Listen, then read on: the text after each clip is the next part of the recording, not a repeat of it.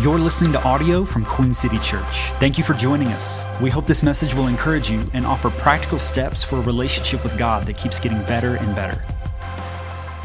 Today, we are in the fourth and final week of a series that we called Living Large. And this is a series about what the Bible has to say about generosity. And generosity, if you don't know, is actually one of our 10 values as a church. It's one of the 10 things that we like to say make us uniquely us. It really is part of our DNA as a church. And we say it this way that generosity is our privilege. In other words, that we don't have to give, we get to give. That we give with a big smile on our face because generosity is our privilege. And you need to know this is who we are. Like, this is our DNA. This is who we are as a church. Generosity is our privilege. And our theme verse for this series has been in Proverbs chapter 11, verse 24, in the message paraphrase, where it says, and I love this the world of the generous gets larger and larger, and the world of the stingy gets smaller and smaller. See, this verse, it says that being generous is actually the key to unlocking a large life. And the truth is, this message is so opposite from culture. Our culture and society says, no, no, no. Like a large life is about what you can get. But the Bible says a totally different message. It's that a large life is actually marked by what you give. And so I want you to know right from the jump today that my goal today is not to impress you, that my goal today is not to inspire you, that today, really, my goal and my assignment is to practically help you. Today, I just want to help you. In fact, from day one, when we started our church a little over five years ago, I dreamed to be in a church where what we did on Sunday actually affected our Mondays. That what we did in here actually affected everything out there.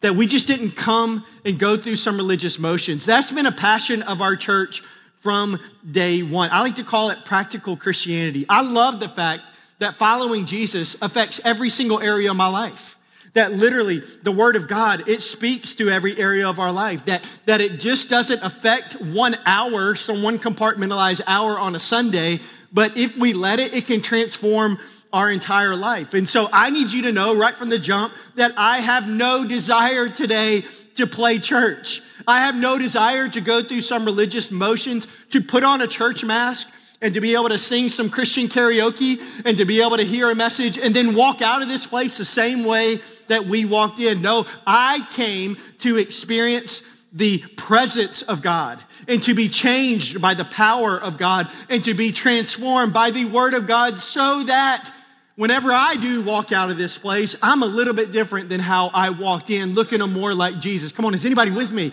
Is anybody like, I don't want to go through motions today? I want you to know that's what we're about here, is that we want everything that we do on our Sunday to affect our Monday. And so today, if you are taking notes, which I hope you are, uh, I want to talk today over this subject the three levels of biblical generosity.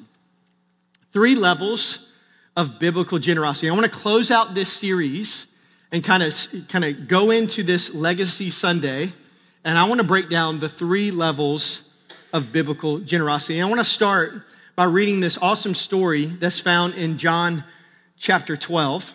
And here's what it says in verse 1 it says, Six days before the Passover celebration began, Jesus arrived in Bethany, the home of Lazarus. The man, and then it adds this little detail. The man he had raised from the dead, and in my margin, I wrote NBD. Like, no, no big deal. Uh, Jesus just raised the dude from the dead. And then it says in verse 2 a dinner was prepared in Jesus' honor.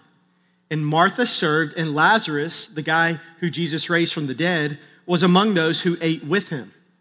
And then Mary took a 12 ounce jar of expensive perfume made from essence of nard, and she anointed Jesus' feet with it, wiping his feet with her hair. And the house was filled with the fragrance. But Judas Iscariot, the disciple who would soon betray him, said that perfume was worth a year's wages. It's like he says, What a waste. It should have been sold and the money given to the poor. So Judas gets all like, like religious Ricky on everybody and just tries to be spiritual Sammy there and said, We should have given that money to the poor.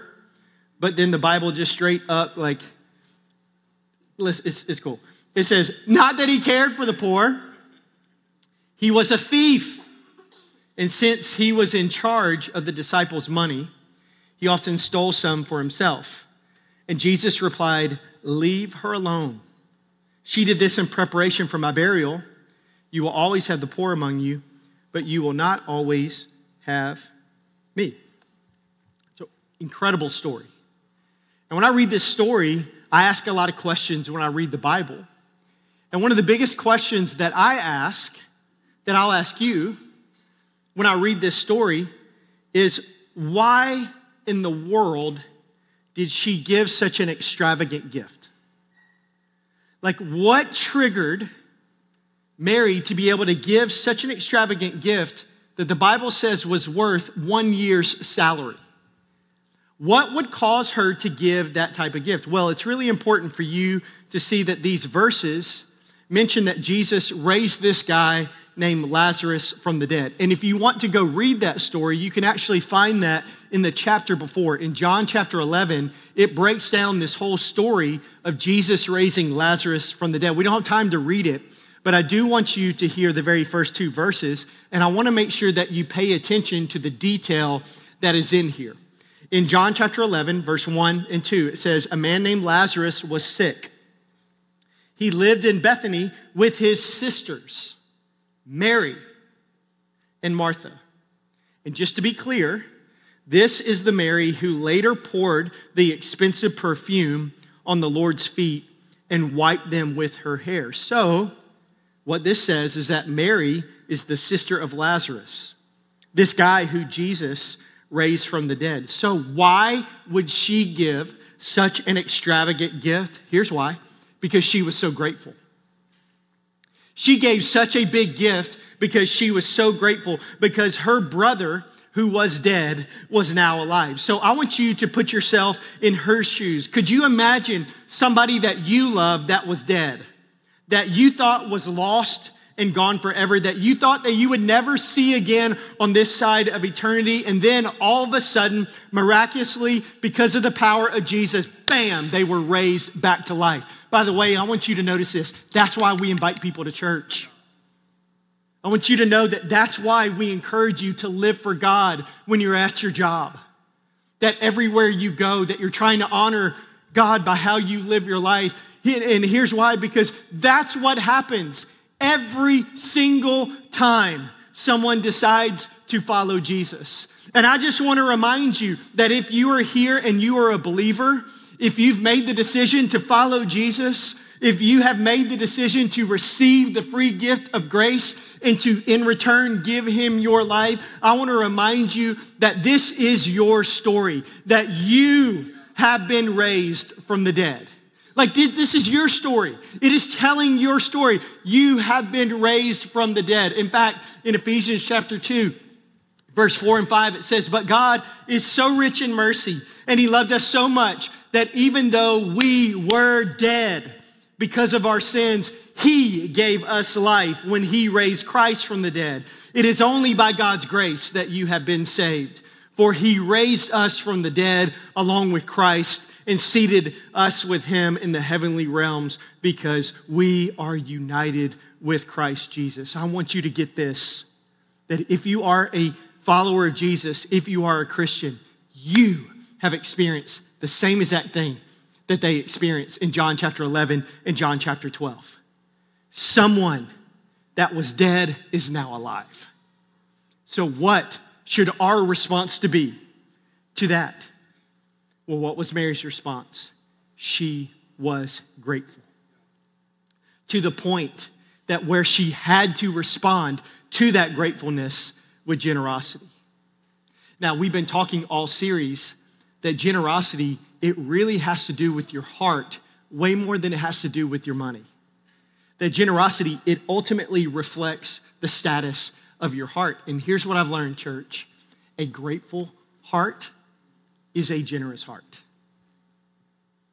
that whenever your heart is grateful and you're so thankful for what God has done in your life, that the only natural response is generosity. Let me say it this way that gratefulness is the foundation of true generosity.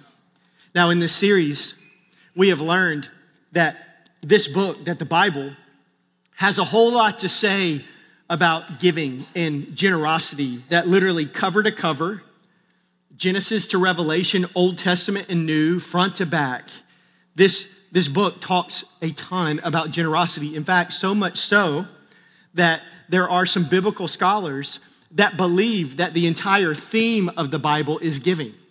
That a lot of people think that the entire theme is love, but there's certain scholars that say, no, no, no. If you actually see, there's this thread cover to cover that where everything is about generosity. And as I have studied this book cover to cover, I consistently see three levels of biblical generosity. And I want to share those with you. I think it will be helpful. And I'm actually going to use these steps as an illustration because the very first level, write this down, of generosity, of biblical generosity, is called tithing. Now, we've actually talked about this in this series a lot. In fact, in week two of this series, I did a whole message that was entitled, What in the World is Tithing? And so, if you missed that message, I highly encourage you to go back and listen to it. Uh, we have an audio podcast on both Apple and Spotify, and then you can watch that message on our YouTube channel.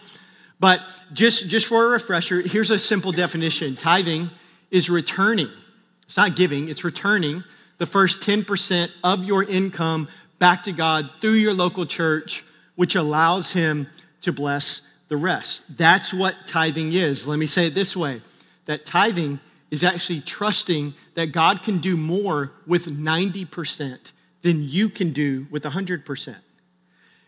Tithing, here's what it really is, is trusting that God and God alone is your provider. That you're not your provider, that your business and your company is not your provider, that your retirement is not your provider, but that God and God alone. And in my personal opinion, I believe it is one of the best most practical ways to put God first in your life. Not because the church needs money, but because you need to be obedient.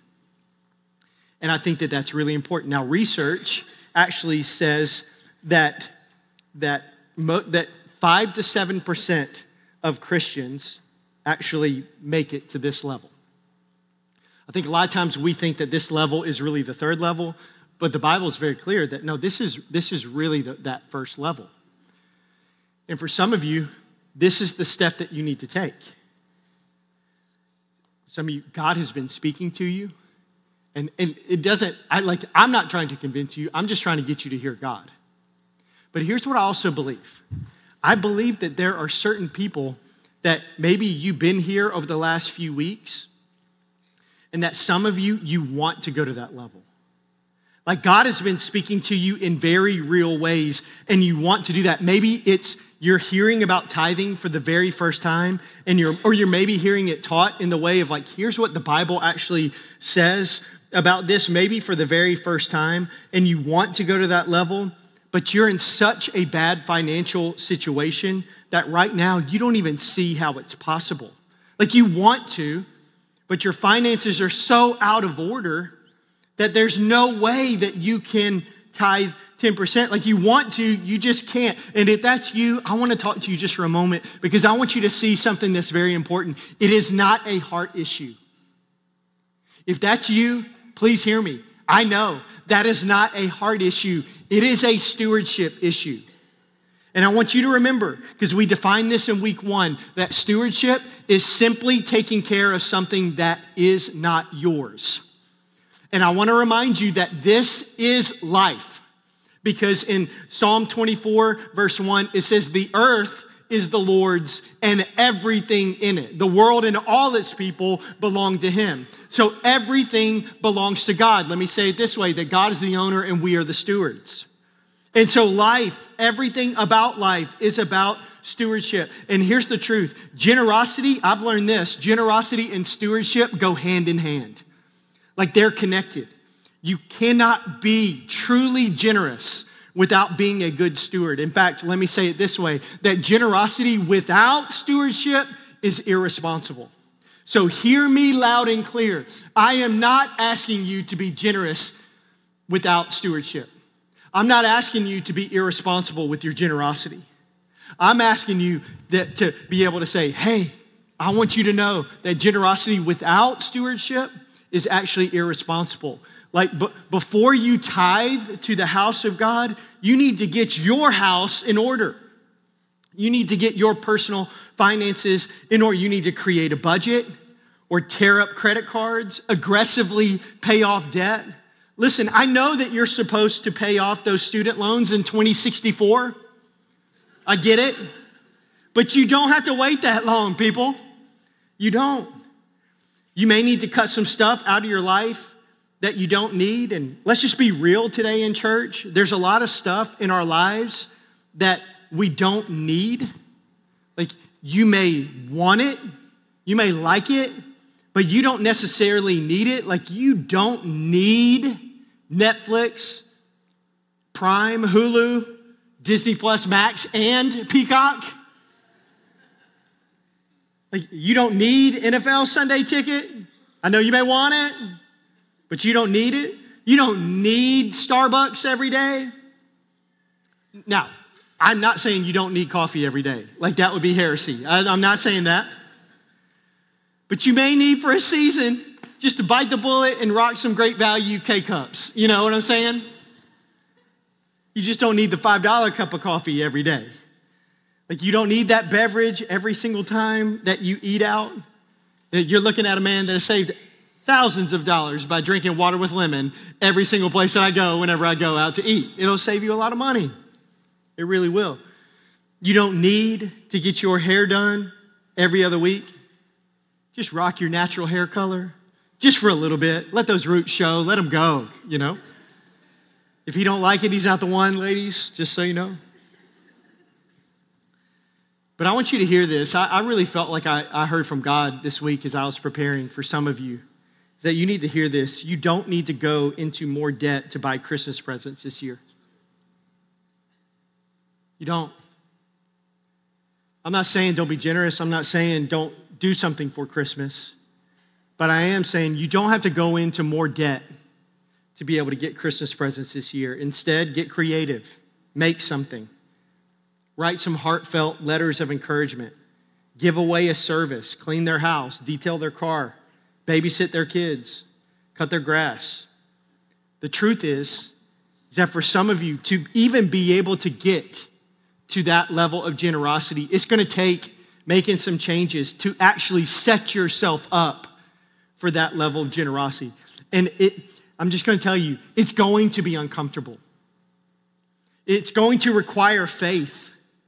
It's, it's going to take some intentionality. It's going to have to take some discipline and some changing your lifestyle. But like Isaiah chapter 32, verse 8 says, but generous people plan to do what is generous as they stand firm in their generosity, meaning that I'm generous no matter what because this is who I am and this is who God has called me to be. And so, yeah, let a recession come. Yeah, let taxes go up. Yeah, let all the instability happen, but I have planned to be generous. And so I've disciplined myself. Why? Because generosity and stewardship, they go hand in hand. And maybe you need help doing this. Maybe you don't know how to be a good steward. Nobody's ever taught you how to get your finances in order or how to create a budget. And if that's you, listen to me, we want to help you. In fact, next semester, we're going to offer a brand new course that we're calling Financial Literacy. And here's the description of that course that you can sign up for right now on our website. As followers of Jesus, it is our aim to emulate his teachings and lead lives of generosity and stewardship. This course aims to equip you with the necessary knowledge and practical tools to successfully manage your finances, including budgeting, financial planning, and saving habits. By doing so, you will be able to fulfill God's call to live a life of generosity. So listen to me. If you're here and you've been listening to some of this stuff and God is stirring some things on the inside of you and you're like, I want to do that so bad. I just don't even see how. Let me tell you, let me let me take any pressure that's on you off of you and say, before you worry about generosity, will you focus on stewardship? And then we can talk about being generous. So we want to help you. So make sure, have the courage right now, go online and go ahead and sign up for that course. So that's the first level of biblical generosity is tithing. Here's the second level. Ready? It's offerings. It's offerings. And uh, here's, the, here's the definition of offerings an offering is when God speaks to you, that's very important. It's when God speaks to you to give over and above your tithe. So today, we at Legacy Sunday, and I'll tell you more about this at the very end, we're going to receive our legacy offering. That's, that's this level of generosity. It's over and above our tithe. But here's what I want you to make sure that you notice this is so important, is that it's when God speaks to you. In other words, it's not when you're pressured, it's not when you're manipulated, it's not when somebody like tugs on your emotional heartstrings so that right here, right now, come on, you got to give. That's not what it should be when God speaks to you, so much so that this is my favorite verse on generosity in the entire Bible. 2 Corinthians chapter 9, verse 7. It says, Each of you should give what you have decided in your heart to give. This, by the way, is why we've told you for six weeks that legacy offering is coming. So that you could pray and be prepared and decide in advance of what we're doing, not reluctantly or under compulsion. For God loves a cheerful giver. I like to say it this way God loves it when you give with a big old smile on your face and no regret in your heart. You just love it. God loves a cheerful giver. So, three levels of biblical generosity you have tithing, you have offering, and then the third level is extravagant offerings. One of my friends calls this painful offerings. and um, here's the definition it's the same as what it was before, but just a couple words change. An extravagant offering is when God speaks to you to give extravagantly over and above your tithe. Now, the Bible, cover to cover, has so many examples of extravagant offerings and extravagant generosity. Let me share some of them for you. Uh, the first is in First Chronicles chapter 29, uh, verse 3 and 4. And this is David talking. This is the man that the Bible describes as a man after God's own heart. And listen to what he, what he does in verse 3. and says, And now, because of my devotion to the temple of my God, to the house of God, because of my devotion, I'm giving all of my own private treasures of gold and silver to help in the construction. This is in addition to the building materials I have already collected for the Holy Temple. So, not only did he use his leadership gift and, and his leadership in that country to be able to raise funds for this, he said, I got skin in the game and I'm actually giving a lot of my personal finances in it so far that it says this I am donating more than 112 tons of gold and 262 tons of refined silver. Now, I think we all see that and we're like, that feels like a lot. But I don't know if you can compute that in, I, I can't, I had to look it up. And get this, he gave the equivalent of $2.1 billion in this offering to build a temple that he'd never see. In fact, his son is the one that built that temple. That's an extravagant offering.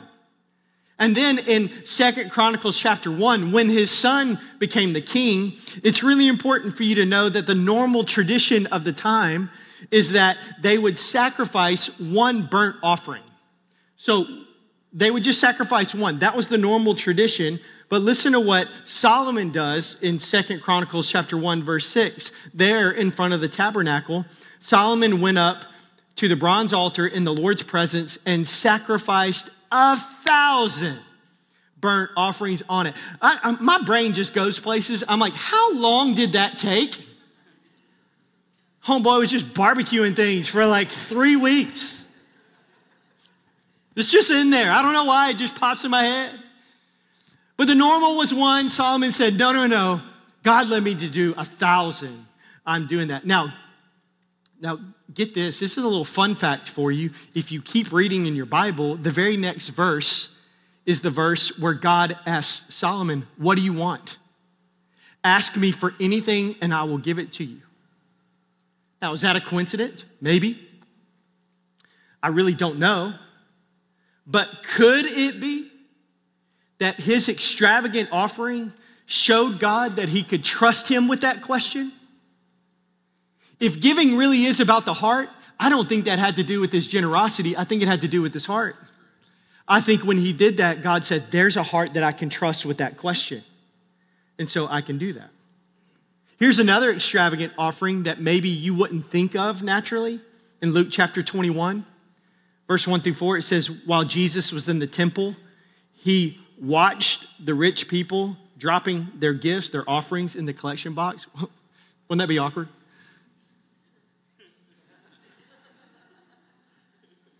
Was it? You know, like I just picture him saying that.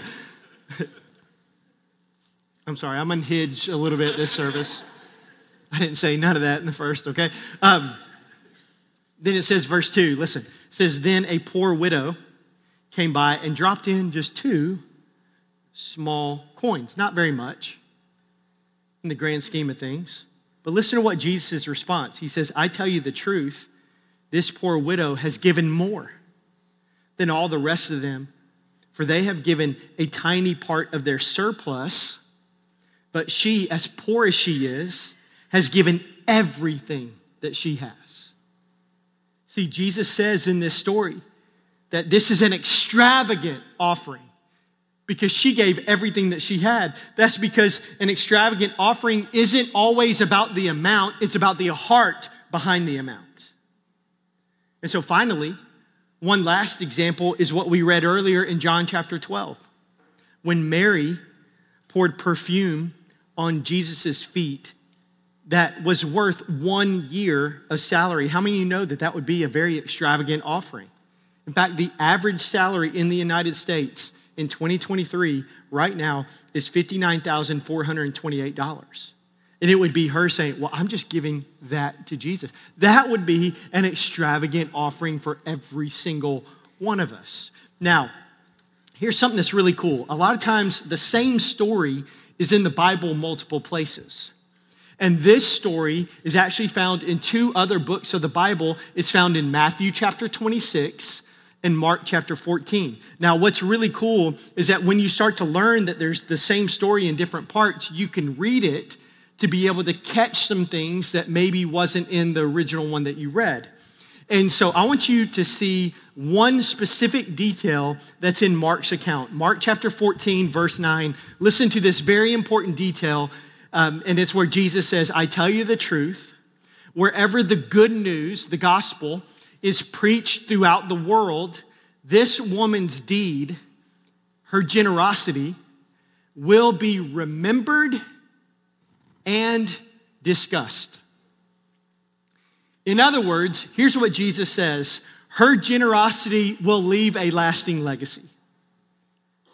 That this woman's generosity will leave a lasting legacy that will ripple throughout time, so much so that thousands of years later, in Cincinnati, Ohio, in 2023, in a high school, on a random Sunday in December, with a bunch of people sitting in green wooden chairs, are going to open up the Bible and talk about this lady and talk about her generosity and learn from it and be challenged by it and to let that be something where God speaks to us whenever we look at this story, that her generosity can leave a lasting legacy. And here's what I want you to hear that is what today is all about. Because if you are new here, maybe it's your very first time, I want you to know that today is one of the biggest Sundays of the year for us as a church that we get so excited about, and it's what we call Legacy Sunday. And it's a day where we're thinking about this principle. And what makes it special is that we do our only once a year offering that we do. So we do an offering where people can go here or to go here, depending on what God speaks to you but as it's the only time that we do it collectively.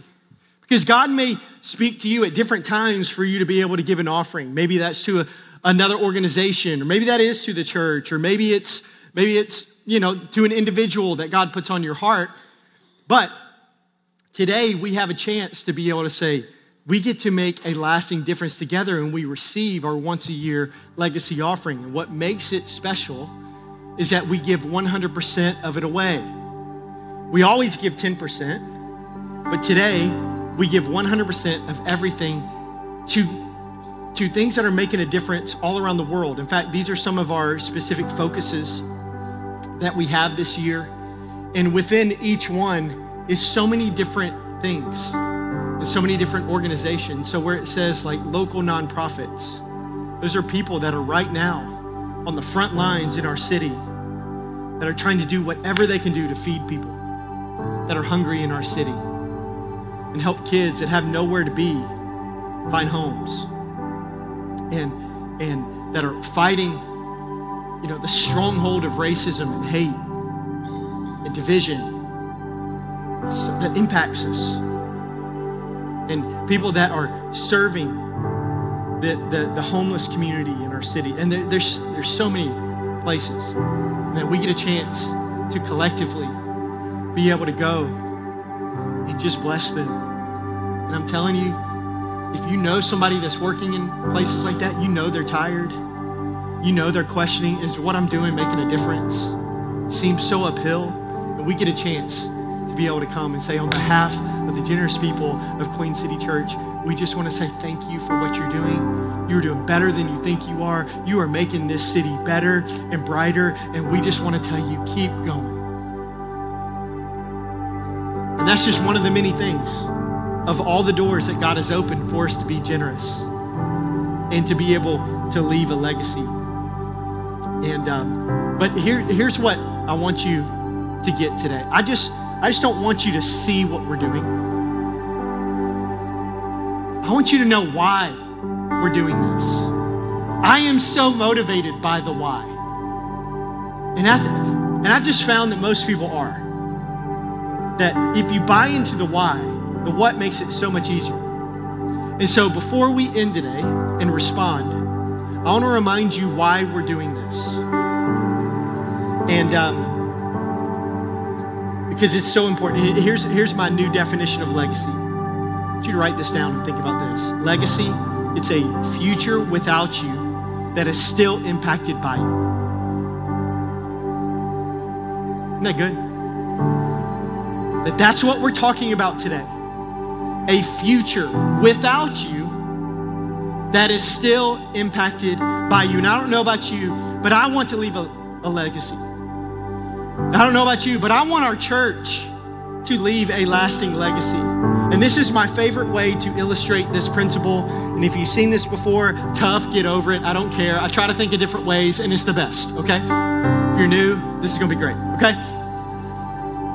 So this is this is my favorite way to illustrate this principle.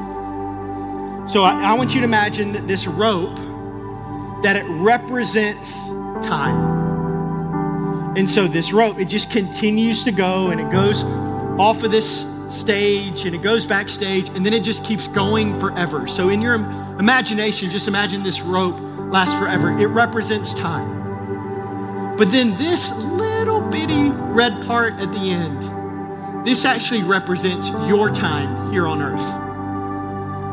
So, in the grand scheme of eternity, our time on this earth is much smaller than what the whole grand scheme of eternity is. Now, in 2023, the average life expectancy in America is 79.11 years. That's how much this is.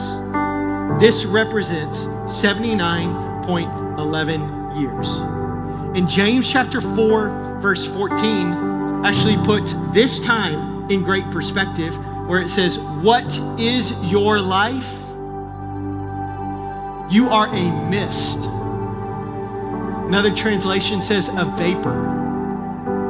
Like you're a mist that appears for a while and then it vanishes.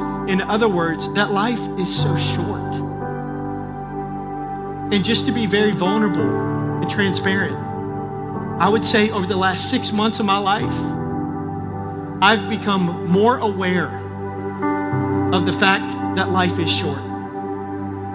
I personally have gone through some things with my family, health issues, cancer, that has just come front and center that life is short.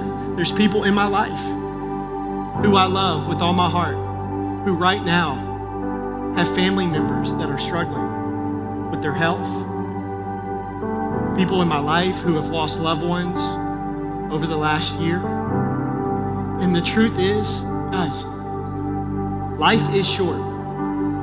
I know that we want to do everything we can as a society to not really pay attention to that. But the truth is, life is short. That's why James says, man, it's what is your life? It's a mist. It's here today, it's gone tomorrow. Guys, life is short. But I love what Charles Spurgeon says. Because he says, unless we purposefully live with a view to the next world, we cannot make much of our present existence. See, the good news is, is that our 79.11 years, it doesn't end, that there's way more after that. And the truth of today is that what we do with our time can ripple throughout eternity. And I want you to know the goal of legacy. The goal isn't to live on earth forever but to leave something that does. So the question is, how can we do that? Well, the Bible says very clearly in Psalm 112, verse 5 and 6, it says, Good will come to those who are generous and lend freely, and those that conduct their affairs with justice. Surely the righteous will never be shaken. They will be remembered forever. See, this, these two verses in Psalm 112, it clearly says that, oh, you want to know how to leave a legacy that far outlasts your time here? Is that we can leave a lasting legacy by how we live and by how we give. That that's how we leave a lasting legacy. That it's by, it's by how we live our life. That's why what we do matters. That's why how we serve people, it matters. That's why how we conduct ourselves in our city, it matters. How we treat people that are serving us food, it matters. That how we treat our coworkers and how we operate our business, it matters. That if you're a teacher, that what you do, it matters. That no matter what stage of life that you're in, no matter if you're a student, no matter if you're retired, if you're somewhere in between, that how we live our lives and how we treat people, it matters because it affects so much more than just us. The Bible also says that it's not just how you live that makes a difference, that leaves a legacy, it's also by how you give. That God can take your generosity and it can lead to so many people having their lives change forever. And that is what today is all about. Today isn't about money. Today's about legacy. And let me remind you, legacy, it's a future without you that is still impacted by you. If there is anything in your life that we can pray for, please visit queencitypeople.com slash prayer. For the latest updates on our church, follow us on social media at Queen City People or visit queencitypeople.com.